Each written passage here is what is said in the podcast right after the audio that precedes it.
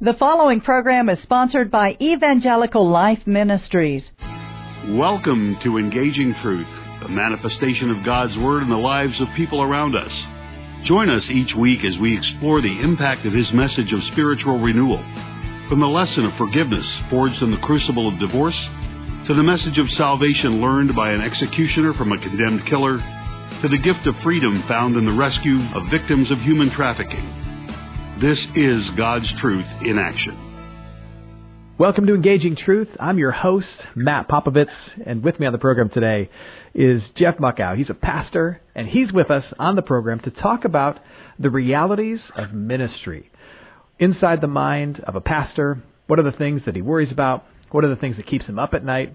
What are the hopes and dreams he has for the people like you that fill his pews and sometimes fill his inbox with complaints. Jeff, thank you so much for being on the show today. Thank you. I appreciate it. It's good to see you. It's good to see you, and uh, you know, tell our audience how long have you been a pastor, and tell us what you love the most about being in ministry. Okay, cool. Um, I was um, I'm a I'm an American kid from Virginia. I was born in 1966. I went to uh, public schools all the way up to college. I went to Concordia College in Bronxville, New York. And after four years of Bronxville, New York, I decided I was going to Adelaide, Australia to go to seminary until my mother found out about that. And I'm the youngest, I'm the baby. So my mother said he is not going to Australia. So instead of Australia, I went to beautiful Edmonton, Alberta. And um, and I, when I got there, it was beautiful. It was 110 degrees, and uh, then within another two months, it was minus 45. And uh, but I went to a little seminary that just started up a year before up in Edmonton, one of our Concordia seminaries. And I went to seminary for five years because I spent two years in Victoria, British Columbia, and I was a university chaplain there at the University of Victoria. And then I went back, finished my master's thesis on how to bring the gospel to the Canadian undergraduate. And then after that, I got a call to British Columbia, and I was a pastor in Canada till 2001 uh, 2002, and then well, September 11th happened, and I happened to be in Austin, Texas at the time, visiting my folks. And from there, I was I was trapped in the United States for a week, and I was with Jerry Kieschnick one day and, and uh, uh, Pastor Linderman, and uh, we were upstairs after Redeemer Lutheran Church, and he said, Jerry Kieschnick said, you know Jeffrey? He goes, yeah, I know Jeff. He goes, you make sure this boy gets home. Next thing you know, I'm getting all these little nepotism nibbles as I call them, um, because they know my dad really well. And, and next thing you know, I'm getting uh, calls to little Texas and from British Columbia, which is quite a jaunt, quite a quite a travel. And I went to Orange, Texas, and that's where I met my wife. And then I came to Houston, Texas, um, and I've been the associate pastor here for about 12 years. And then Pastor Welmer, the senior pastor, died of a heart attack, and after a year and a half, I became the senior pastor here. So I've been a pastor since 1993, and here's the American in me. I was July 4th, 1993, and I was a pastor. They made a pastor in Canada, and uh, with Lutheran Church Canada, for I was with them for about 15 years, and so that gave me a great perspective on. Well, it gave me a great accent for one thing. I say a still and and schedule every now and then and things like that, but. uh it just gave me a great perspective on my country, and and I miss my brother. So when I got back, I joined uh, Pastors Leadership Institute to try to get to know some American pastors, and uh, that didn't work out as much as I was hoping. But it was a nice time for my wife and myself, and got to learn some new principles, some ways of thinking, and then. Uh, but since then, I, I've been a pastor, and I'm I'm digging it. The, the thing I love most about being a pastor is watching the light shine in people's eyes when they when they understand the grace of God you know, when they start saying those crazy things like, "So you mean I could do anything I want and God will still love me and forgive me?" And I'll be like, "Yeah, that they, yeah." And they so so let's say I kill sin. They start going into it, you know, like deep into this like degrees of sin. And I say, "Yeah, if you if if you believe in what Jesus did on that cross for you, you're forgiven." I said, "I know. I don't believe. I don't want to believe it either at times." I said, "It's crazy. It's just too simple. It it, it doesn't make any sense. It goes against the grain of everything we believe." In life. But man, it's it's it, that's what makes it so true because it's so alternative. It's so unreal. It's so numinous. Um, it's it's so not human attainable. It's something. Grace is so unique, and so I love watching grace take place in people's lives. So so often, you know, when people go to church, they they see their pastor only on Sunday, or maybe there's some midweek Bible study they go to, and they they see him there. And so, so for many parishioners, their understanding of what a pastor does is very focused on on Sunday morning, you know, preaching and administering the Lord's Supper or teaching a Bible study. But is that is that all that a pastor does, Jeff? Depends on who you ask. If you ask my wife, she'll say yes. Um, if you're talking to me, I'll have to say no. Uh, I I I uh, I just got back into playing disc golf again. I used to be a scratch player playing disc golf, and then I got bursitis in my shoulder and got away from it and added 30 pounds to myself just to make it more annoying to get back into shape again. And um, and I like to play video games. I, I I like to do things like I'm a pool player. I play eight ball. I played in the league for years and learned a lot of tricks with some guys who used to go to Vegas every year. And so when I go out and play pool, especially, I tell everybody who's I'm with, don't tell anybody I'm a pastor. Hmm. Usually two things happen. Usually they swear like sailors trying to throw my game off, but it doesn't throw my game off. That encourages me all the more. And or or what they do is is they get into some long drawn out. I just want to play pool, and now we're into the into the realm of ministry and talking about the distinctions of Christianity. And, and man, I just want to play pool. You know, every now and then I, I just want to play pool. It's like when I used to get on a plane from Canada to the United States and I used to put on headphones and put on shades. But that, even though I wanted to just fly and enjoy my, my Walkman and, and just have my fun, God would have a witch sit next to me or he would have Satanist sit next to me. And, and, and I mean, it's, it, God's just got such a wonderful sense of humor with me. But, uh, there are times I just crave being Jeff. and Be, but, but Jeff Jeff is not Jeff is under some constraints as a pastor because, for instance, I don't drink in front of parishioners. It's not that I'm against drinking. I think drinking's fine. Um, I just don't want to be the catalyst for somebody who has a drinking problem, for them seeing me and then equating, you know. And this is my own thing. I'm not saying other pastors need to do this, or this is just my own thing, based on my upbringing, and it brought me to this conclusion that it's better just not to drink. So I go to weddings and my wife will hand me the keys and she drinks. She has no issue with any of this stuff, but I'm the one like, hey, okay, I, I got it, and and I and that's just how I am. And uh, but what's great about that is when I do have a margarita or a Bloody Mary, it's an exciting drink. It takes on a whole new character. So yeah, so but but it's hard to be Jeff sometimes, and it, it's hard to even watch TV. It's hard to watch movies. It's hard to watch anything or read anything without thinking, how can I um, be a utilitarian with this. How can I use this for the sake of the gospel? And that's probably not so bad, but but you know, sometimes I'm really searching when I'm reading my Conan comics or things like that. Um, sometimes there's just things not there, and I'm trying to make things up because I'm just I just I just want to make use of every bit of my time, even when I'm doing driving. I listen to podcasts um, that that entertain me or teach me about things. I just want to be so aware so that I can help people wherever they're at. So but I'm still Jeff. I'm just Jeff, but and around here, my staff they know me as Jeff. They see me in shorts all the time. They see me in barefoot sometimes. They see me, you know, I'm not a guy who dresses up. Um, they call me pastor. They, they, they I, we did, you know, because that just keeps some sense of of of what's going on here. But um, they might have even forgotten my name. Who knows? but but but there that's what I do here. I just I try to we try to I try to treat this place like a MASH unit, and we have a lot of fun here. And then all of a sudden, ministry comes you know in, and radar or whoever says, "Hey, there's choppers," and we all get to work. But I love being Jeff, but I also enjoy being pastor too. And when you're in a church with a school and a preschool, you get a you get you get that other dimension of being a pastor that's like a celebrity that you don't get in other realms. You know, Jeff doesn't get that. When I go home, I'm taking out the trash. I'm I'm changing the cat litter. I'm doing all the things that you know the king doesn't do.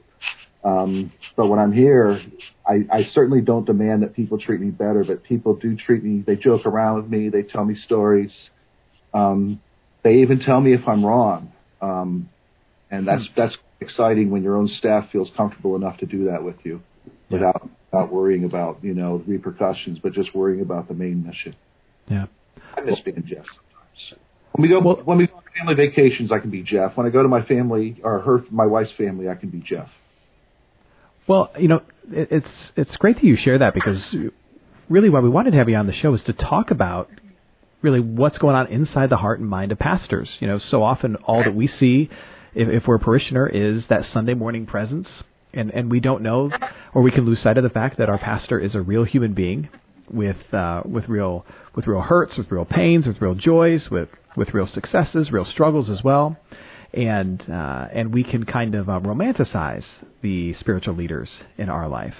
Uh, one of the things you talked about that I want to I want to dig deeper into is you said that that you can struggle to um, to not try and use everything you encounter for the work of ministry. So you're watching a movie with your family, you're you know reading a book, and there's this constant awareness of I might need to or I could use this for a sermon or for an illustration in a Bible study or to encourage Yep. somebody else. It, Yeah. is that true? Is there, there just a constant awareness of how you might need to use Oh, everything you encounter for ministry?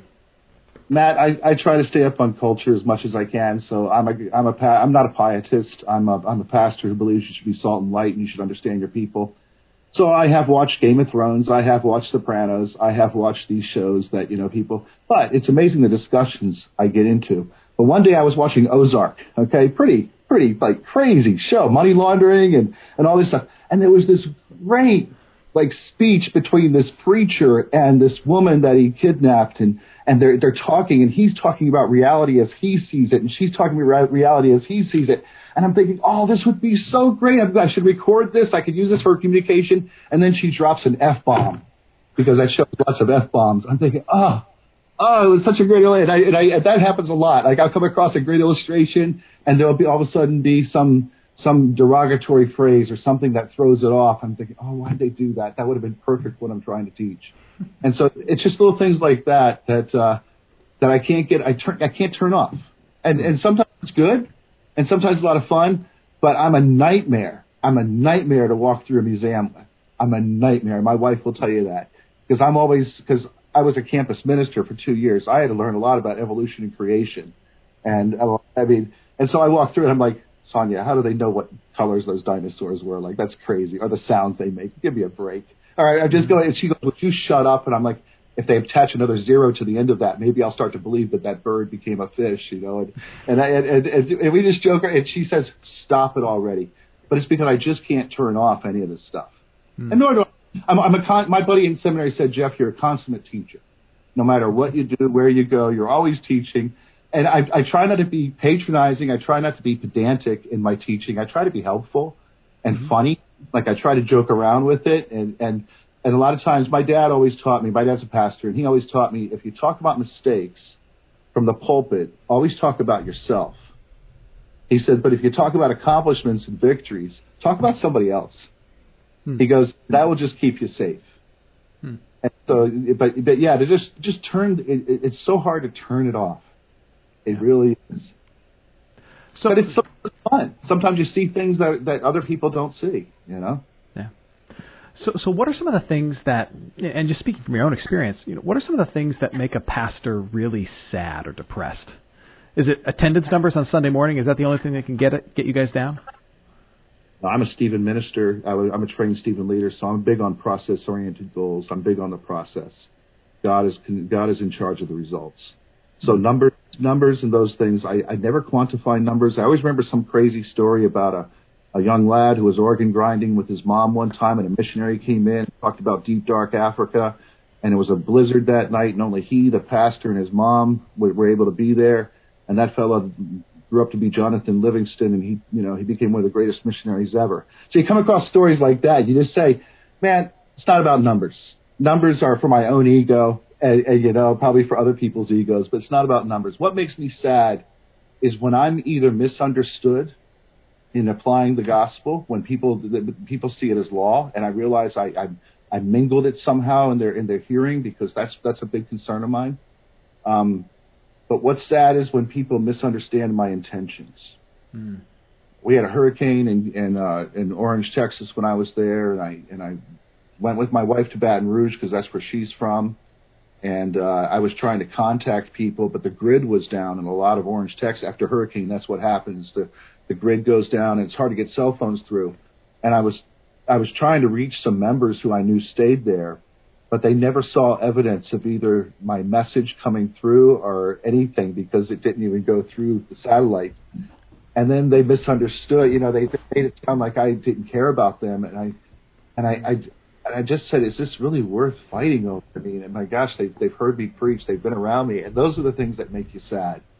When when the stuff that you do gets tossed aside for one little occasion, and the people raise that up in front of you and make that the barrier between you and them. That's yeah. sad. Yeah. You're listening to Engaging Truth. I'm Matt Popovits. We're here with Pastor Jeff Muckow. We're getting inside the mind of an everyday parish pastor. What are some of the things that they struggle with? What are some of the worries that they have? Uh, what are some of the uh, the needs that they have? And, that, and, that, and that's what I want to shift to right now, Jeff. Is uh, what are some ways in which parishioners can encourage the pastors in their lives? When you hear something in a sermon that you enjoy, specific, specify it. Let the pastor know exactly what it was. Don't just say that was a that was good sermon. You know that that doesn't do much for anything to help us know because sometimes it's those times that people don't see. They just see the tip of the iceberg and they don't see all the time that went into the sermon and something that you were struggling with and toying with and God was was was pushing you and pulling you in different ways and you finally went with it and it's so cool when you hear that reciprocated back to you from somebody and that was the thing that really touched them and you realize and you start to see how God is connected in this whole process of of, of preaching the word and and so that's one thing another thing is is um just put the best construction on everything before you believe it about not only myself but about other people. Um, don't don't don't believe something you hear from somebody. It might just be their interpretation of events. And don't assume that pastors are omniscient. We're not. If you don't call us and let us know you're in the hospital, we really don't know you're in the hospital. And uh, and these days you can't even go into the hospital in some hospitals unless you know the room in which the patient's in. And so it's little things like that that, you know, realize we're just people and we're trying to help. But when I started pastoral ministry, we had a little room in the hospitals we could go to, and there'd be a ledger, and we could pull, pull, pull, go through it, and it would show you every person who's in the hospital along with their denomination. And we could see who to visit. I know this is before HIPAA laws came into, you know, and so I've been a pastor for a long time, and that was kind of cool because then you could you could you know have some touch points. But uh, there were so many abuses with HIPAA. I understand why we went that direction too. But yeah, just be specific about what you like about what your pastor taught you or about what your pastor preached to you. Assume the best rather than the worst. And also assume that your pastor really does care about you. Um, you know, start there instead of starting in another place. Because there's a lot of lot of um, a lot of pain that goes into getting where we are as pastors. We we put a lot on the line. We we get up on a Sunday morning and, and we're sharing our heart with you. It's not just like we're sharing a bunch of words from some some page. We're sharing our very heart. I can't tell you how many pastors would gladly share with you how exhausted they are on Sunday after church. Mm. It doesn't matter if it's one service, it's two services, three services. It doesn't matter. You're, you're laying your heart out there in front of people with something that's very precious, which is the faith in Jesus Christ. So realize that, you know, we do get tired and realize it's okay that we say no to things. I, I, you know, if I asked you to do something that wasn't in your skill set, I certainly wouldn't want you to fake doing it and do it. Just say no. And if allow me the same thing. There are things I don't know how to do. Allow me just to say no. I, I don't feel like I'm the best, and realize that, you know, ex- extorting me about how you know you pay my salary and, and all this. I haven't had, but I don't run into this anymore. Uh, I'm, I'm probably not as insecure as a pastor anymore because I've been doing this for a long time. So the things that used to bother me when I was 27 don't even matter now that I'm 54. It's it's they're just totally different. Um, now I don't need people to give me praise and worship, even though it's kind of nice to get praise every now and then. But I know if it's a good sermon after it's preached. I know if it came together well, and that's not it's not so much area. It's just it's an art, and so over time you learn how to do this art. But realize we're we're trying all the time and as pastors, you know, we're trying all the time to make sure that you know about Jesus. That's that's our biggest concern. Yeah. My biggest concern is not my own life. That was given up a long time ago. Hmm. So reaffirm that. Then I had a wife and kids, just to realize how much I can give of my life. Hmm. Yeah. But, but I, I'm not here for myself. I'm here for yeah. them. Yeah. Is it dif- is it difficult when people leave a congregation without telling you? Sometimes. Some, sometimes it's it's good for everybody involved. Um, uh, you know, squeaky. I remember one time saying squeaky wheels get the grease, and I had somebody from the congregation say, "Yeah, but sometimes squeaky wheels get replaced." And I thought that's pretty funny. Um, but yeah, sometimes it hurts. Uh, we had a lot of that happen when we moved from Jersey Village out to here to Copperfield. We lost uh, quite a few members in the transition, um, and and that surprised us because we weren't ready for that. But it also blessed us in ways that new leaders emerged where they didn't have access to leadership before because there were people in the same spots, so they were maneuvering from different council spots, and uh, and they weren't giving anybody else any chance to show leadership. And so sometimes when people go away, it allows other people to rise up that weren't able to. Mm-hmm. Uh, but it's God's kingdom; it, it's His kingdom, and and so that doesn't bother me nearly as much as I, it probably should. Um, my owners probably would would want want it to bother me, but it's God's kingdom and if someone's going to another church because they feel like they're getting fed better there, that's okay. Not everybody likes my mother's meals either. You know, it, it's it's oh it's okay. Um, it, it's not. Saint Paul was a boring preacher from everything I learned about the Eutychus story. I mean, he put someone to sleep and he killed him. It, to get worse than that. And then rather than get the hint that it's time to go, he went up there, brought him back to life, and continued preaching until the morning. I mean, Paul just didn't get it. But but it's okay. It, not all of us, not all of us, um, not all of us help as much as we. Uh, I always view the gospel like a gem, like a like a beautiful, like a diamond. And as a pastor, I see it from a few angles that I've been taught, and I've also seen from other lay people teaching me, and and even my own insight. And what I've learned is that that gem is so beautiful and so big that everyone has something to offer to that gem of this Jesus. And the more that we're around each other as Christians, the more that we flesh out this beautiful gem called Jesus. And and and that's what it, that's what it needs to all be about. For my end, and also helping other people see what their end is. It's we're here to shine Jesus to the world. That's what we're here to do. We're not here to be a social club. We're not here. And when people, that's another thing that hurts is when people misconstrue what the church is actually about. Like we have a school and a preschool, and that's a big burden on a church. You know, I think you're very aware of that, and um, and yet it, it shouldn't be because we've got ready bodies coming into our building. I mean, doing this is unbelievable. They're coming into our building, and they're actually wanting something from us. And and why wouldn't we want to divert a lot of our energy to this this mission, which is right on our doorstep? I mean, it's it's when, when people say, "Oh, well, you know, we should always go out to the neighborhood," and I'm like, "Yeah, we should, but but let's let's let's let's work with this right now because this is kind of energy. This is cool energy." Yeah. And I'm not I'm not opposed to doing the others, but maybe we'll learn through this how better to reach that. Mm-hmm. And if we try to be all things to all people all at once, we're going to drain ourselves, much like we would in real life. Mm. So yeah, I don't even know what the question was anymore, but probably out of time. Jeff, we've got about a minute left. And okay. with, with, with that with that minute we've got left, what would you say as as a, as a, as a pastor who's now you know shared a bit of your heart with us? Yeah. What would you say if you, if you had 30 seconds to encourage a weary pastor to, to give him some gospel? What would you say to him? Trust in that cross. When things look tough, that's that's when God's at work. Um, the cross is a sign of how God works. When, when, when the suffering seems to be all you have, realize that now you're in the realm of where Jesus does his best. And, and hold on to that. And, and hold on, you know, as, as tightly as you can. But even better than that, know that he's holding on to you. And he will never let you slip. And, and he will help you through this too, just like he's helped you through other things before this. So hang on. Others have gone through it too. Call one of your friends. I bet you'd be surprised how quickly they'd say, yeah, I go through this all the time. Jeff, thank you so much for being a guest on Engaging Truth. Okay, well, thanks for asking me. I appreciate it. God bless you. And thank you for listening. We hope you join us next time. Same time, same channel here on Engaging Truth. Thank you for listening to this broadcast of Engaging Truth.